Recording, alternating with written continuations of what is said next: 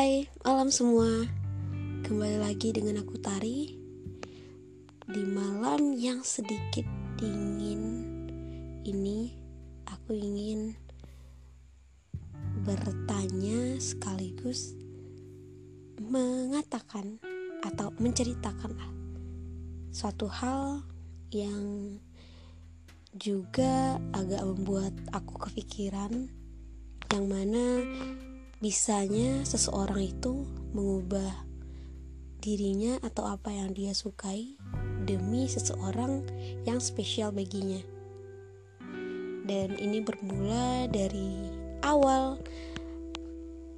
chattingan mungkin atau kenalan langsung dengan seseorang itu dan mereka membicarakan banyak hal tentang musik, film, hobi, apa pun itu, ya dan mencari-cari apa kesamaan di antara mereka berdua. Nah, umumnya aku dari sudut pandang wanita, si wanita ini pasti kalau tertarik ke lawannya, dia bakalan berusaha untuk menyesuaikan selera yang dia punya dengan lawan tadi yang membuat dia tertarik tadi. Misalkan lawan ini membicarakan mengenai film horor dan sebenarnya si si wanita ini nggak suka film begitu tapi karena dia ingin si lawannya ini memberikan respon yang baik ditambah juga ingin agar percakapan atau yang berbagai hal lainnya ingin terus terjalin lama. Jadi si wanita ini berusaha untuk menyesuaikan tadi dan hingga tiba di saat sampai parahnya. Bukan ini ya tadi itu cuma bagian kecil. Karena karena diambil dari contoh kesukaan film kan. Cuma dari sekedar genre film apa yang kamu suka. Nah yang takut yang kita takutkan nanti itu bakalan yang ke tahap yang lebih besar itu loh. Yang sampai kita tidak menjadi diri kita sendiri lagi karena ingin menyesuaikan dengan seseorang yang kita sukai tadi. Dan menurutku hal itu dari sudut pandangku itu sangat sangatlah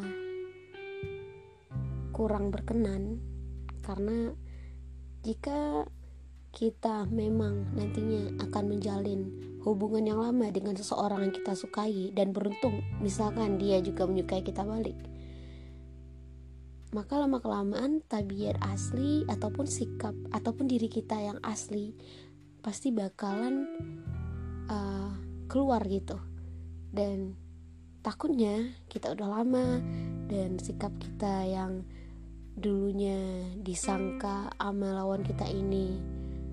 Begitu ternyata tidak seperti itu dan merubah pandangannya terhadap kita. Ternyata kita bukan seseorang yang selama ini dia kira. Itu nantinya bakal menyakitkan juga sih.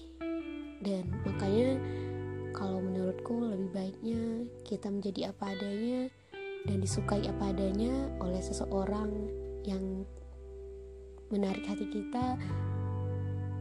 Dan itu akan menjadi suatu hal yang apa ya jujur nantinya.